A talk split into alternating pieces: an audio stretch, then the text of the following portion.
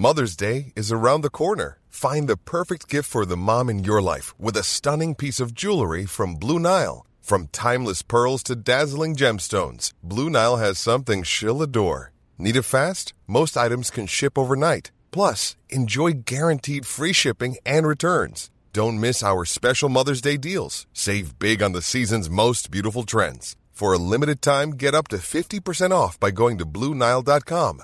That's Bluenile.com.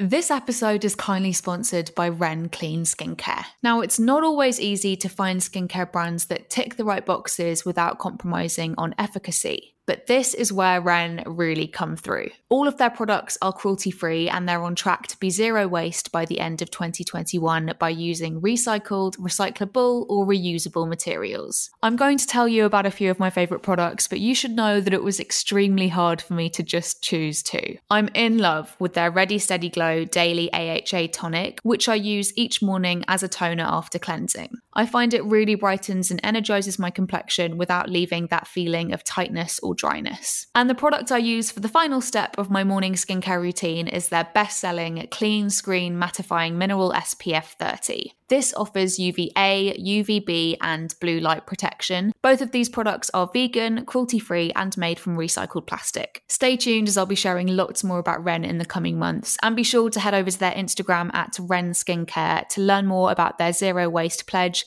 as they are the first premium beauty brand to meet this goal.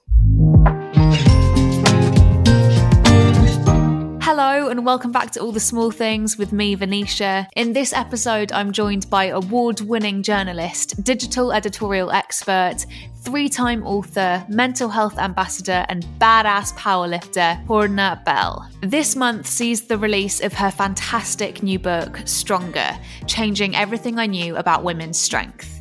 Part memoir, part manifesto, this book starts a conversation about women's strength and fitness, tapping into the reservoir of mental strength we each have in a way that has absolutely nothing to do with weight loss. This book is a refreshing, intersectional, and necessary interrogation of the health and fitness industry, as well as the government's role when it comes to mental health. I absolutely loved it. Needless to say, it was a real joy to spend some time with Poorna. She is super intelligent, inspiring, and has a cracking energy about her, so I really hope you enjoy this conversation as much as I did recording it.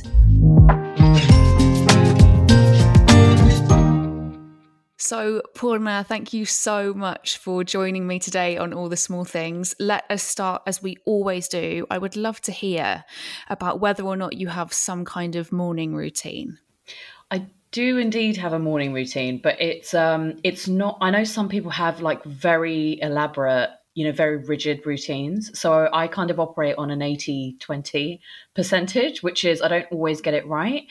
But um, depending on what's happening with my day, I usually get up um, anywhere between I think maybe seven to eight thirty. And um, if I feel, for example, that I really need the sleep, then I won't set an, an alarm. And I'm not really the type of person to sleep in till you know midday or one o'clock. So I know my body will naturally get up by eight thirty. Um, but over lockdown, uh, this is something I can't believe that has actually stuck is that I will do about 10 to 15 minutes of yoga um, in the morning, which has been amazing. And I did it just before we've recorded this. And then after yoga, I'll potter around, um, maybe sort of see if, you know, any of my plants have uh, passed into the afterlife, if they're all doing okay and then I will usually make myself breakfast. At the moment, because I'm uh, weight training a lot, I have I, am a bit more. Um, uh, my routine in the morning about when I need to eat breakfast by is a little bit more um, fixed than it would do normally. So yeah, so I usually will have breakfast and then kind of just uh, get down to it and and get on with my day. Lovely. I'd love to hear about where training fits into your schedule as well because I've seen your on your Instagram stories you have a whole setup in your kitchen is it at the moment?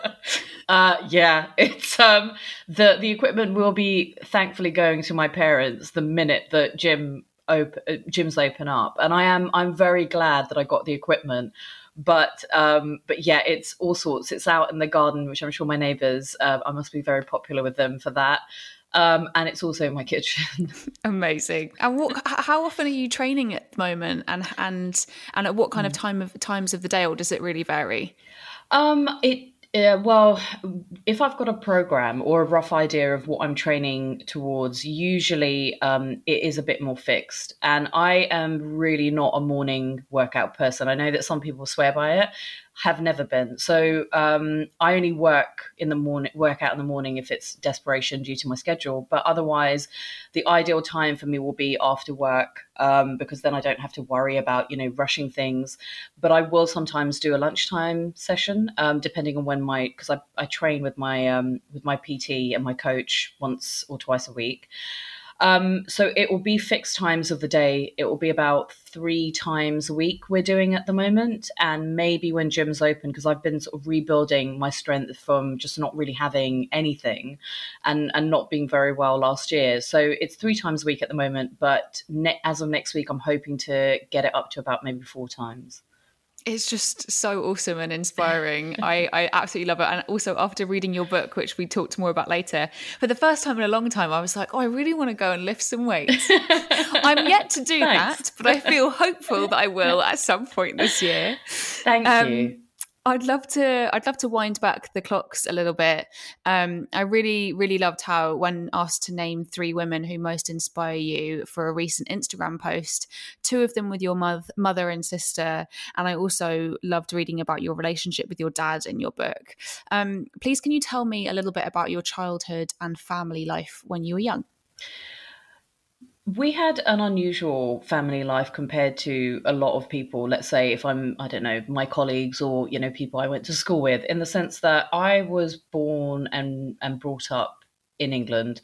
But when i was about 7 years old my parents made the decision that we were going to move back to india which is where you know uh, the rest of my family are from and where they're from. And my older sister priya was already out there and she was staying with our grandparents. So we had this um, period of, of five years of living out there um, and having a very different sense of identity, you know, and, and also a different appreciation of, of things that people are discussing a lot about now in terms of, you know, things like not wasting food and sustainability and so on, because it's it's just a very different experience over there.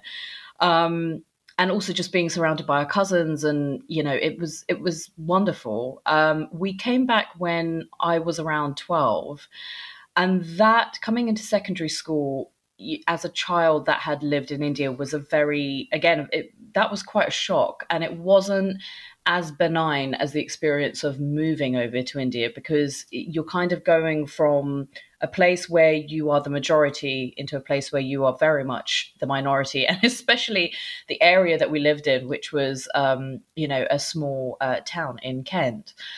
And I would say that for the most part of it, um, there is a lot that that if you read my books that you will see that comes through around figuring out what your identity is like because you know i'm not my experience i might call myself let's say british asian but my experiences aren't the same as other british asians that have only ever lived here in the uk but having said that my actual family um, i'm very lucky to have them. We're not perfect. I mean no one's no one's family is perfect but generally the three of them are very funny people. They are very intelligent people. Um, and my mother and my sister especially and I don't think I really appreciated this when I was a teenager, possibly growing up um, in, in, the suburbs, is that having two very strong female brown role models like that was really fundamental to the person that I think I am today. And we don't we haven't had the same path in life you know i haven't had the same path in life as my sister. Um, but the idea that you do what's right you stick up for people who can't maybe stick up for themselves and you take the harder decision even if it's maybe not the, the most popular decision or um, other people can't see the thinking as to why you've taken you made that choice but you know that you've made that choice and having the that that sort of faith in yourself that hopefully you know you know uh, why you're making that choice and sticking and staying true to it that's something that i think very much so comes from them and and trying not to care what other people as long as you're not hurting anyone or you're not uh, upsetting anyone, trying not to care what other people think about your choices is also something I've gotten from them. I definitely can relate that to what I've read in your latest book as well. You come at strength and fitness when you write about it from a very intersectional perspective. And it feels like you're always thinking about folks who aren't so included, aren't so represented. So yeah, that that really shines through in your writing. I would love to hear about how fitness played a role in your life growing up and what kind of activities you enjoyed.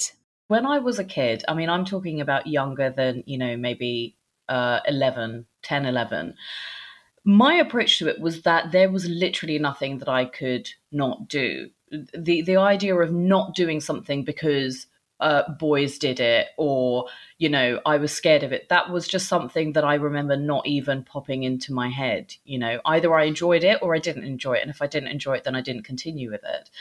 But it was very much um, you know, playing with kids in the neighborhood, running around, cycling, um, playing tennis. So I'd go for tennis lessons. And the reason why I really got into tennis was because I grew up during a time where you had these incredible female personalities like Steffi Graf and Martina Navratilova, who were pro athletes, but um, the, the their prominence, let's say at the time, meant that you also then had, you know, uh, tennis kit providers actually make things for girls and for women, which when you're a girl, like the, the the colors of things that you use, the equipment, and so on, it sounds so simple, but that's it's actually the color of a tennis racket that made me want to play tennis. And um, and so yeah, and I really enjoyed that. I really enjoyed being active. I had a climbing frame in the back in the back garden, and would you know pretend to be an Olympic uh, gymnast. Gymnast. Uh, I have no skill in that department whatsoever, by the way. But it was just I just remember it being fun. And then when I was a teenager at school, it just turned into the diametric opposite of that. You know, it was not fun. It was embarrassing. You had to wear a uniform, like sports uniform, that was really embarrassing, that made you hyper aware of your body. And you were taught how to move your body either in like really competitive ways, which, and you may not be a competitive sports person in terms of playing in terms of teams, but also the way that you were taught sport, I don't think was particularly nurturing. And I don't think it was done in a way that actually encompassed everyone's varying abilities of how you play sport. And um, so for me, it's it's kind of like a two sides of the same coin. In that one side was amazing up until a certain point, and then it flipped over and it just became something that I just wanted absolutely nothing to do with. Like the concept of doing a physical activity as an extracurricular or for fun on a weekend when I was a teenager was absolutely unthinkable. Mm. You had quite a life altering you've had a full life. And you've had you had quite a, a life altering moment age 31 with your heart. And i was wondering if you could tell us a little bit about that and how it impacted your relationship with your own physical fitness and your own view of of your health and fitness. Yeah so when i was 31 I my relationship with the gym at that point in time is I'd go maybe two or three times a week and I'd kind of um, potter around the machines, you know, like the treadmill or the cross trainer or whatever. And then one day I just couldn't catch my breath, and I just thought, oh, maybe I'm, you know, uh, push myself too hard, even though I really wasn't pushing myself too hard. And I couldn't catch my breath the next day or the day after that if I exerted myself, you know, slightly in any way. And my dad who is a retired doctor he basically said well you know you need to go to a&e and get it checked out. And i was really really irritated with him about it. But that basically led to a diagnosis um, that i had a hole in the heart which was just such a shock because you know a, a, hole in the heart for people that don't know is a congenital um, disease an illness and it means that you've had it from birth and my mum, we always knew, you know, she was the one that had this hole in the heart. She had, um, she was very sickly as a child. She had this whole operation, open heart surgery, when she was a teenager.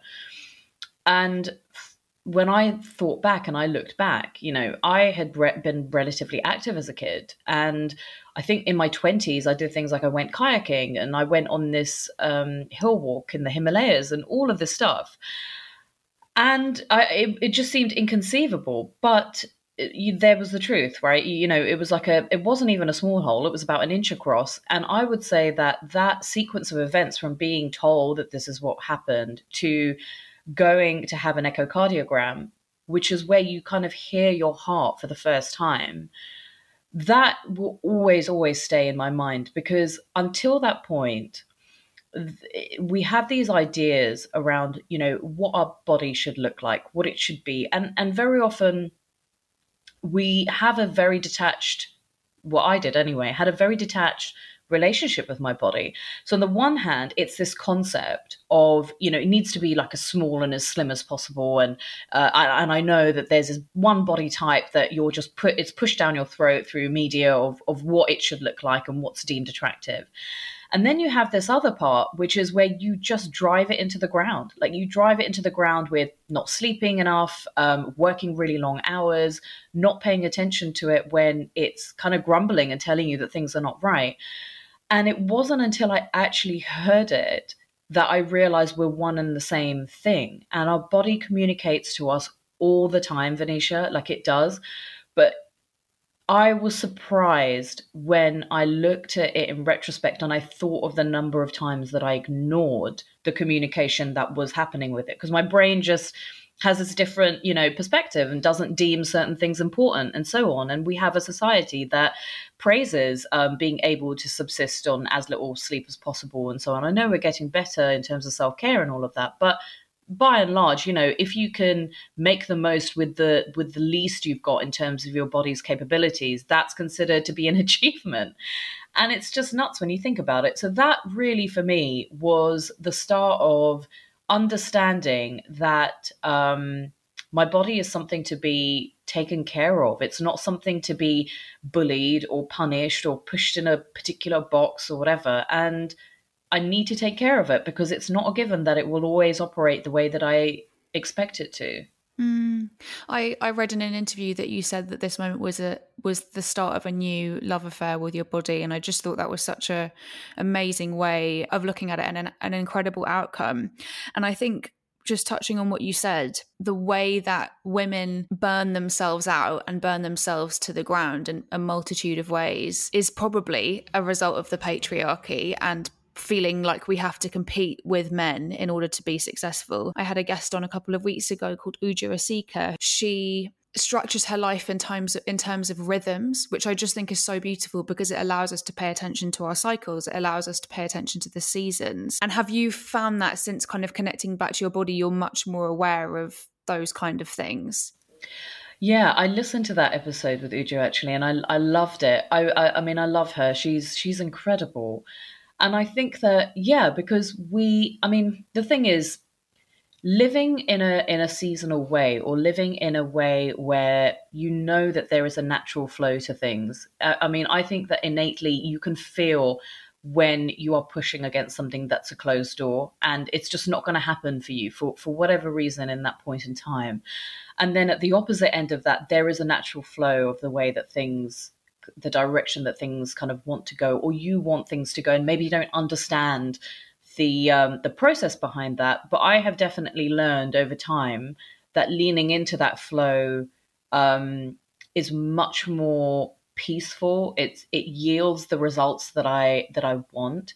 And that is the result of a lot of personal work of learning how to let go of certain things and learning to recognize the signs of when to lean into something. But it really depends on what I'm doing and where things are going and, and what I feel like doing. But the minute I feel like I'm undertaking something, whether that is strength training, whether that is a work project, and I feel like I'm doing it because I have to, but I cannot actually trace the origin of that have to back to a specific thing, you know, a specific uh, reason then that makes me look at well why do i feel that i have to do that where is that expectation coming from am i following through with something because i think that that's what other people want me to do or because it was an expectation that i set myself years ago which doesn't really apply to my life at the moment and I love, I mean, I love that idea um, of of living seasonally. It's also why I'm really strict with my social calendar, and I don't book things in. It really,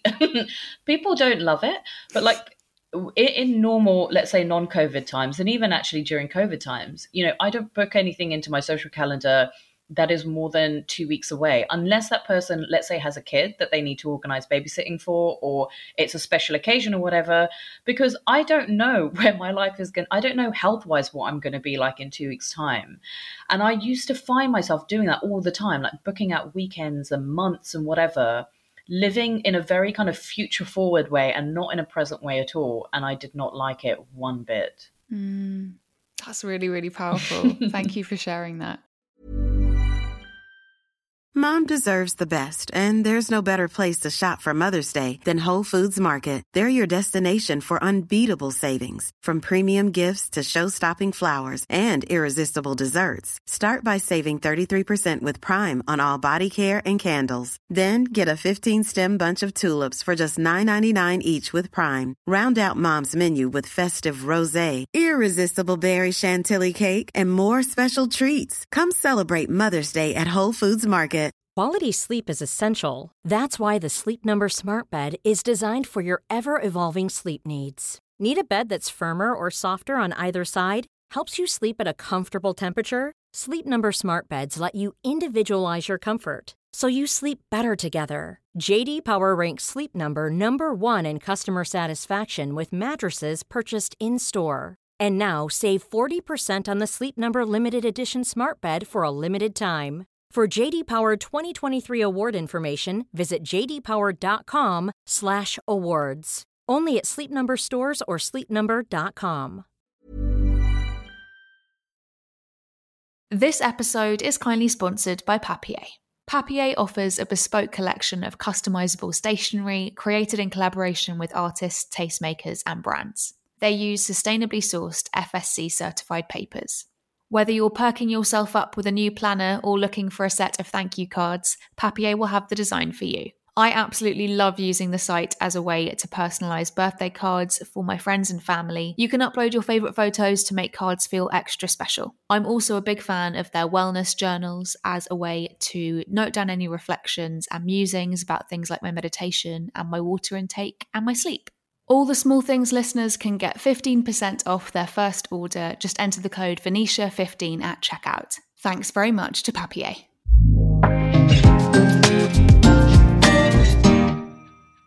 You lost your husband when you were 34. He had been struggling with depression and addiction to opiates and very sadly took his own life. I've heard you talk about this on podcasts and in interviews, and it just must have been such a difficult and traumatic time. Only seven years later, people are talking far more about mental health, and the conversation has really come a long way when it comes to men.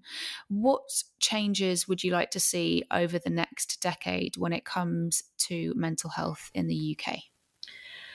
The biggest change, I would say, when it comes to mental health, um, is funding of services. You know, there th- it has been amazing to see in the last six years that this piece of education that we have in society around um, mental illness and and just doing things that actually feed into good mental health even getting people to understand mental health as a concept right? That like everyone has mental health. So there are so many practices and behaviors that we each have that chip away at that mental health and that will sustain that. And even getting that awareness has been a huge undertaking. And i do think that we are at a point where it is i find it as it is less of a taboo for people to mention it in conversations i mean i'm just using my own friends and family as a as a example of this right like whereas you know 6 years ago um after I just lost Rob, it was just not there. Like the the vocabulary to have those types of conversations weren't there. And when he was alive, and he we were dealing um, with his depression and you know everything that that entailed from from medical treatment to talking about it amongst ourselves and so on. And i couldn't really talk about it to my friends and family because they would have had it's not because they don't love me or they weren't supportive and didn't love him but they just had no idea about it and they had no sense of what you know it actually meant and what it actually was. But we are reaching this point where uh, yes, there are some amazing organizations, right, that have been leading this conversation. Um, one of them is Calm, the campaign um, against living miserably, for which I'm an ambassador. You know, Bryony Gordon's got mental health mates and so on. But now, now the heavier lifting needs to be done by the government, and and there is a huge, um, not case to be made. I mean, we all know this that you can tell people to go and get help, but what happens when they go and get help? And very often we're hearing stories of people that have had to wait for you know months if not years to actually access treatment. And that's just not an acceptable system. Like if you consider the last time i checked the stats you know if you consider that like all illness out of all illness 28% of that can be attributed to mental illness. Um, in terms of like the facilities and the treatments that actually are there to treat 28% of of that type of illness it's not there. Um, so that that for me is is a huge thing because you know it's okay to talk is great um, you know, removing stigma is great. It will only get you so far. And also, you know, this is a, a thing that people who have had to deal with like serious mental illness, as as Rob had, and other other sort of people, you know, Hannah Jane Parkinson, who is an amazing writer for the Guardian, has spoken about this. Is that whole "it's okay to talk," etc., etc., blah blah blah is uh, people people want to um, only take it so far, but when it comes to actual mental illness, like people get scared and they don't know what to do, to do and how to deal with it. So there has to be an acknowledgement. Like I think World Mental Health Day had this really wishy-washy message of mental health for all. It's like, but it's not mental health for all. You know, that messaging covers a, a significant percentage of the population, sure, but it doesn't cover the people who you know need serious treatment in that. So that is something for me that absolutely has to shift and change. It's almost as if some mental health issues are more palatable than others and especially in how businesses and corporations and marketeers have created mental health products to help us feel better. And i'm you know not exempt from that. I buy into them. I promote them. Perhaps eh, and maybe you could share a little bit more about the palatability of certain mental health issues compared to others. Yeah, so Blue Monday, which is like the bane of my life, which is the third Monday of January or something like that, you have all of these brands who are going, hey, here's something to cheer you up on Blue Monday. Uh, there's 20% off this pair of jogging bottoms you could get. And I'm like, oh my God. Like, can you imagine that is that is the inanity that their mental health message has been distilled down into. And okay, let's say if you are looking at mental health as a spectrum, you know, everyone has mental health, not everyone has mental illness. Um, somewhere in the middle, you've got mental distress, which we are all susceptible to and prone to, which can be, you know, driven by so many things from a breakup to losing your job and so on. But at the other end of that spectrum, like 20% off jogging bottoms is not going to cut it. But also, there is a really unpalatable thing of brands and certain influencers sometimes like who have never spoken about mental health who have never you know the other 363 slash four days of the year will never talk about it but they'll talk about it on this day because it's it's co-opting a certain worthiness about the message right? And and and for me i'm just like okay let's just say you're a brand that has decided to just put that kind of messaging out there. I can guarantee you that they have no other commitment to mental health in any other area of their business, in any other area of their lives.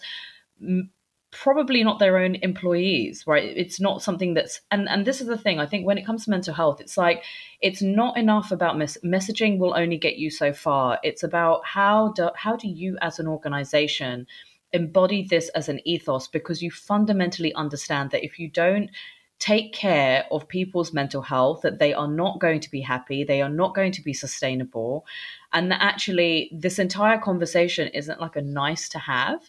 It's about the sustainability of the human race. Like really when you think about it it's about helping people to live um, as long as possible and as happily as possible. And most of these companies it, it, wouldn't even occur to them that they have to take their messaging and their thinking you know that far mm, yeah i bet that they're not well, you imagine that they're not, you know, checking in with their employees, putting in systems to make sure that their employees feel okay in every part of the business. And yeah, I'm sick and tired of seeing brands co-opt movements and International Women's Day and Earth Day oh, yeah. and all of it. Once yeah. you see it, you just can't. It's just everywhere. yeah.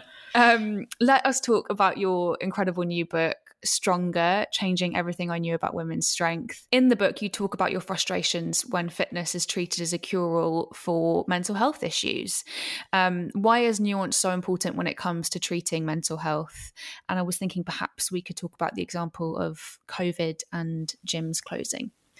Yeah, I mean, it's see, this is such an interesting one for me because, you know, um, not to make things too political, but Please make it too political. I'm all about oh, okay, okay.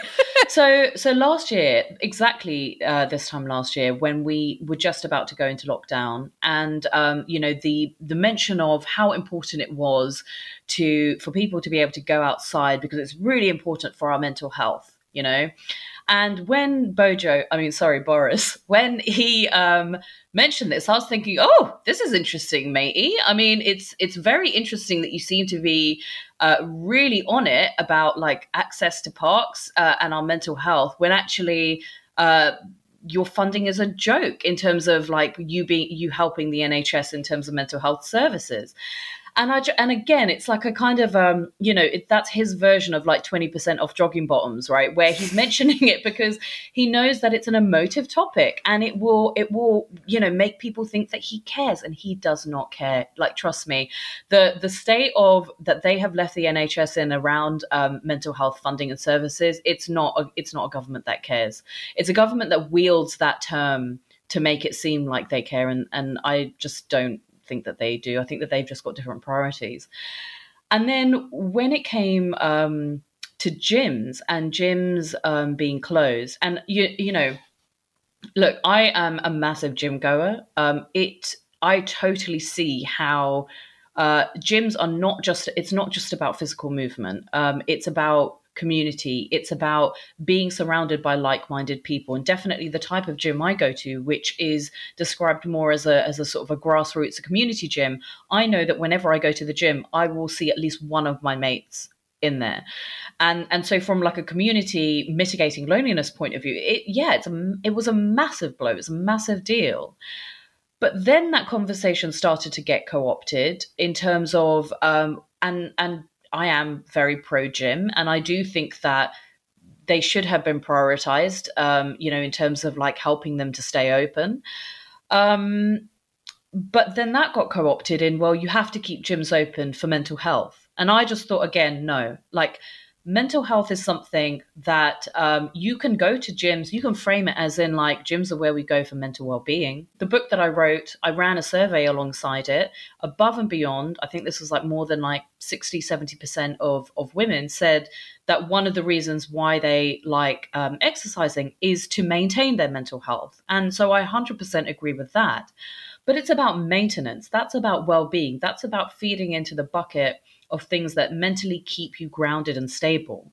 That is not the place you go to if you have a mental health problem. That is not the place you go to in lieu of seeking help for your depression or your bipolar or whatever it might be or your anxiety, right? And that's where those messages, it's kind of like similar to nutrition, where those messages just get oversimplified and then they just kind of turn into hashtags and they turn into these very clunky headlines. And then that ends up number one, really upsetting people who actually are dealing with serious mental health situations and are seeing things like, you know, um, going outside for walks and the gym being presented as, the solution. Because when you are really ill, so like let's say you're really ill with depression, you have to contend with that a lot with people saying to you, hey, why don't you just go out for a walk? You might feel better, which is absolute nonsense when it comes to treating conditions like that. And and it can be part of it. It can be part of like um, going for a walk can be part of like your mental health maintenance, but it's not going to be the solution. It's not going to be the fix to it. And that is where that kind of talk and that kind of messaging without nuance can be really problematic because also if you're saying things like such and such a place is really important for mental health personally i feel that yet again that um you know that kind of excuses the government from actually playing the role and yet again pushing the onus on people and communities and charities and other organizations to do the work that they should really be doing yeah, it's got to be top down. It has to be top mm. down. I think it's really interesting what you talk about um, in the book, and I've I I also read you talk about it in a piece for Stylist. How you say that um, when you started weightlifting, an automatic response would be like, well, don't get too muscly. You don't want to get too big. I love this quote from your book, and I'm going to read it to you. All of us have been subjected to diet culture, and by extension, that message that physical activity is about weight loss. It is a belief that is really, really hard to root out, but it must be. Never doubt why we are made to feel like our bodies are the enemy. It is done to keep us from realizing our strength. What do you think is standing in the way of of women realizing their physical power. It's a theme that runs through the entire book, which is pointing out where power is has been and is being taken away from from women to diminish them at, at every point. And there are some amazing people on Instagram um, who talk about this. You know, so Tally Rye is like one of my absolute favorites. Um, Michelle Elman, Scarred Not Scared, in terms of pointing out the the the the strings that diet culture is is pulling on you and laura thomas as well um, in terms of intuitive eating and you know looking at diet culture and and laura thomas is amazing uh, about that as well any kind of modern woman knows exists in the world in terms of gender inequality. So we all know that women don't get paid the same as men. Most of us know that despite gender roles changing and um, you know, men evolving and whatnot. Women, stati- these are statistics, you know, women above and beyond still do more of the domestic labor. You know, it's why, for example, COVID has affected women more than it has men because of that whole pressure cooker if you have kids, which is that you have to work and you're also taking on the the bulk of labor when it comes to your kids. It doesn't mean that men aren't aren't good dads or that they're not helping out in that situation. But we have still some ways to go before that balance redresses itself, right? And we're aware of those inequalities. Like we know those inequalities exist. We we now hopefully should know about the uh, inequalities around intersectionality, um, the inequalities facing Black women, for example, um, compared to other women. Uh, so we know about the inequalities within our own gender, but there are blind spots for us. So, for example, a big blind spot, which was really important for me to point out, and one that I had only realized in the last like two to three years, um, is that sure, you know, I know that diet culture exists. I know that the the goal is to basically keep women as um, obedient and subjugated, and that's why you know physicality matters in terms of trying to keep us as small as possible. But I didn't realize that it was something that I had never questioned. So, for example, uh, this is the, the the the one that I love using, which is that if you told me that, um, oh, you know what, there's that um, there's a work meeting happening, but um, but it's like mostly um, it, it, you know it's mostly men so you you won't be able to go in there because you know women aren't allowed or whatever. I would absolutely lose my rag and just go completely and say that that's unacceptable that's not right blah blah blah whatever.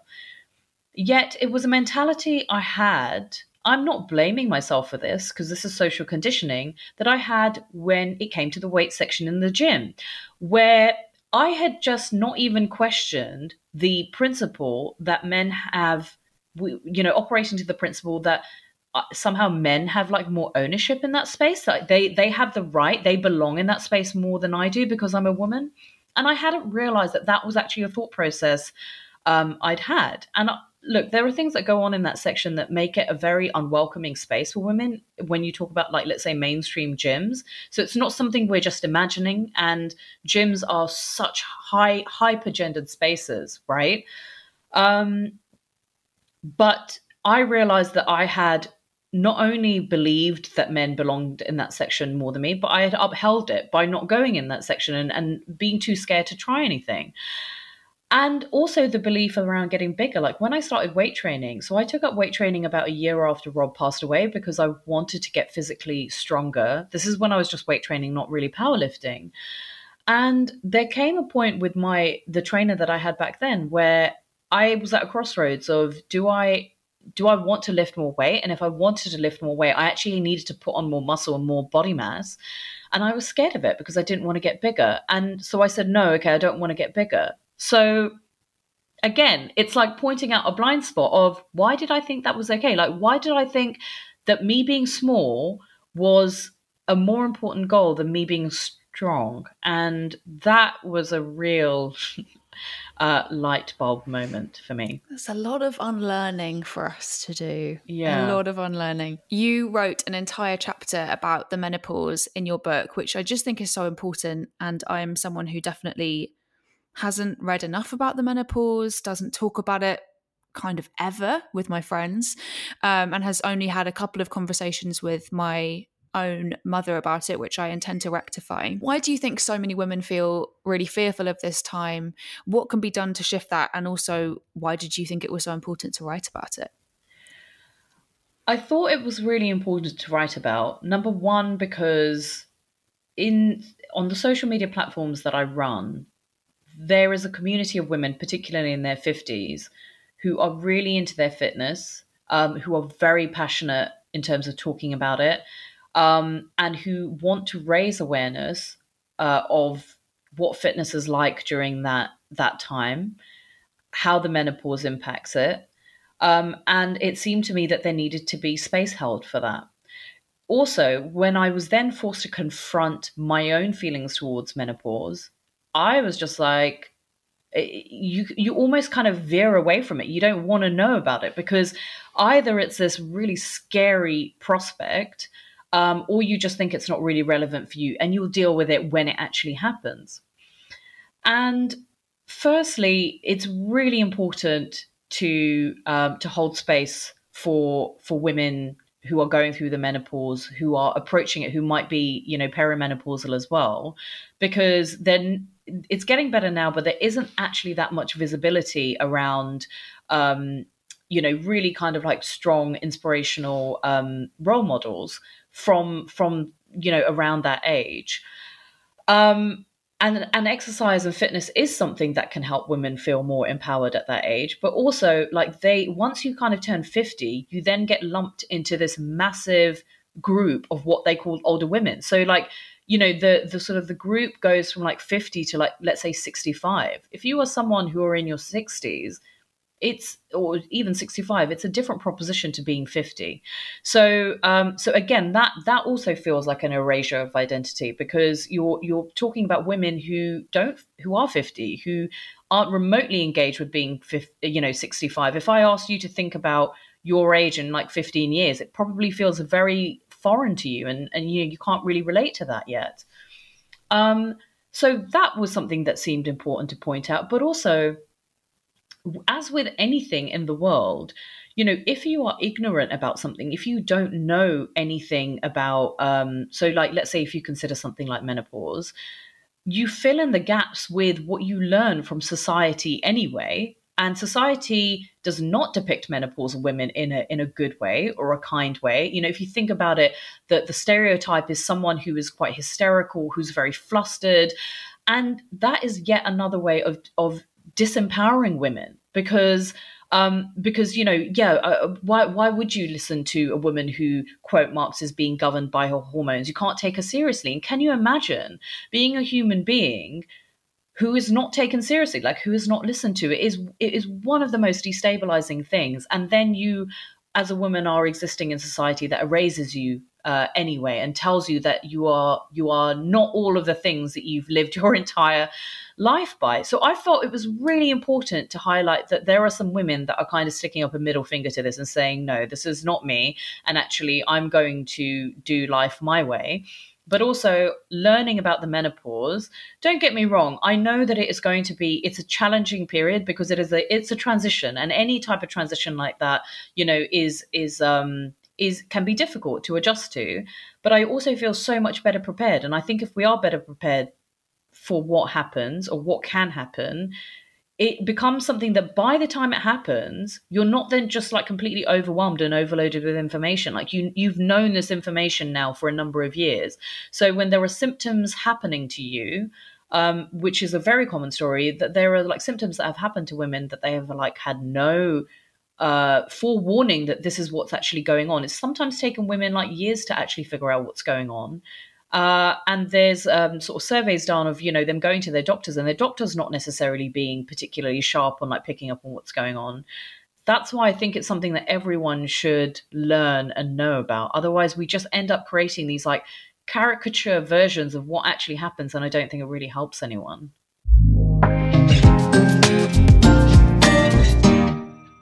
Would you feel about doing a quickfire round? Sure. Okay. Quickfire with Poorna. Breakfast, lunch, or dinner? Oh, dinner. Tea or coffee? Tea. Walking or running? Walking. Tennis or rock climbing? Tennis. Twitter or Instagram? Instagram. Fiction or non fiction? Fiction. Dressing up or dressing down? Dressing up. Trainers or heels? Trainers. Weightlifting or powerlifting? Powerlifting. Cheese or wine? Can I have both? Yes. Netflix or podcasts? Netflix. In the trees or by the sea? By the sea. Routine or spontaneity? Ooh, routine. And finally, early bird or night owl? Early bird. That was quick fire. Thank you very much. Oh, thanks. Is there something that you have read, listened to, or watched recently that you can't stop thinking about, loved, or would recommend? yes. So I have finished a fiction book. It is Luster by Raven Leilani, and it has already been shortlisted and nominated for so many different awards. The way that she writes is just so beautiful, and I I keep turning, you know, the, the way like certain sentences over and over in my mind and i just i think about it you know every every kind of couple of days it will just pop up in my head and i'm just um it's one of the most surprising when i say surprising it's just her style is so unique and i haven't read anything that fresh and that beautiful in a really really long time Wow, I can't wait to read it. I'll add it to my list, add it to the show notes. What is your one non negotiable daily self care habit? Ooh, um, okay. The one non-negotiable has to be um, doing some form of movement, and that could literally be doing like a online dance class, walking. Um, it might be training, but it's something that involves moving around. Lovely. If you could advise listeners to do or try one small thing today to feel better about their strength and their physical ability, what would it be? What I would say to people is if you can spend like five, maybe 10 minutes of writing a list of things that you have achieved in your life that required a lot of strength that maybe were quite challenging. It doesn't have to be anything to do with physical activity, but it's a time when you thought you maybe couldn't do something and you could do it. Every single ha- person has that list of things that they accomplished and that they did when they thought that they couldn't do it.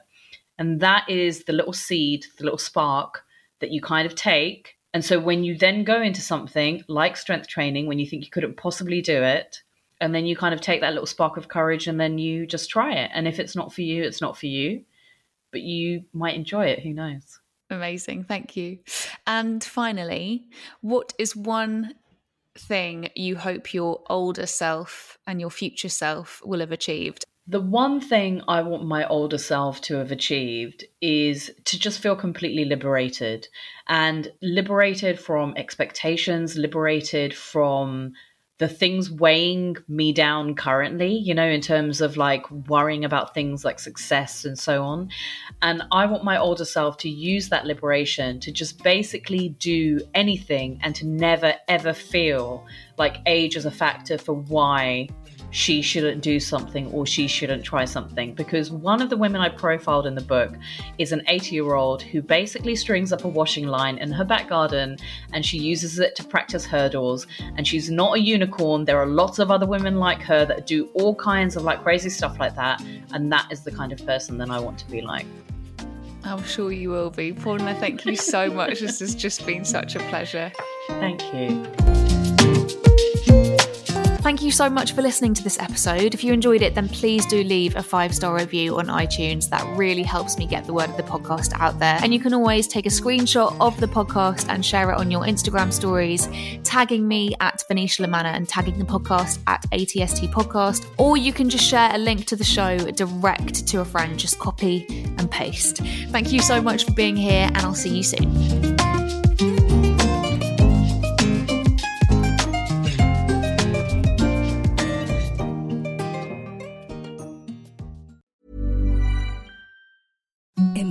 Softest sheets you've ever felt. Now imagine them getting even softer over time. That's what you'll feel with Bowl and Branch's organic cotton sheets. In a recent customer survey, 96% replied that Bowl and Branch sheets get softer with every wash. Start getting your best night's sleep in these sheets that get softer and softer for years to come. Try their sheets with a 30-night guarantee. Plus, get 15% off your first order at bowlandbranch.com. Code BUTTERY. Exclusions apply. See site for details.